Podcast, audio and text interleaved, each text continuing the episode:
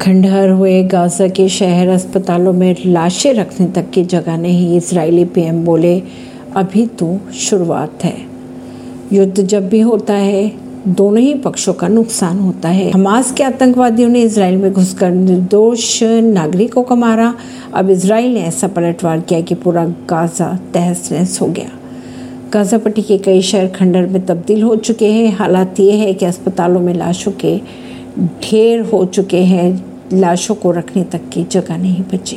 पिछले आठ दिनों से गाजा पट्टी पर लगातार रॉकेट से हमले किए जा रहे हैं बम बरसाए जा रहे हैं, गाजा के कई शहर खंडहर में बदल चुके हैं। तबाही और बर्बादी का सिलसिला भी थमने का नाम नहीं ले रहा है। हवाई हमले के बाद इसराइल ज़मीन पर जंग के लिए पूरी तरह से तैयार दिखाई दे रहा है।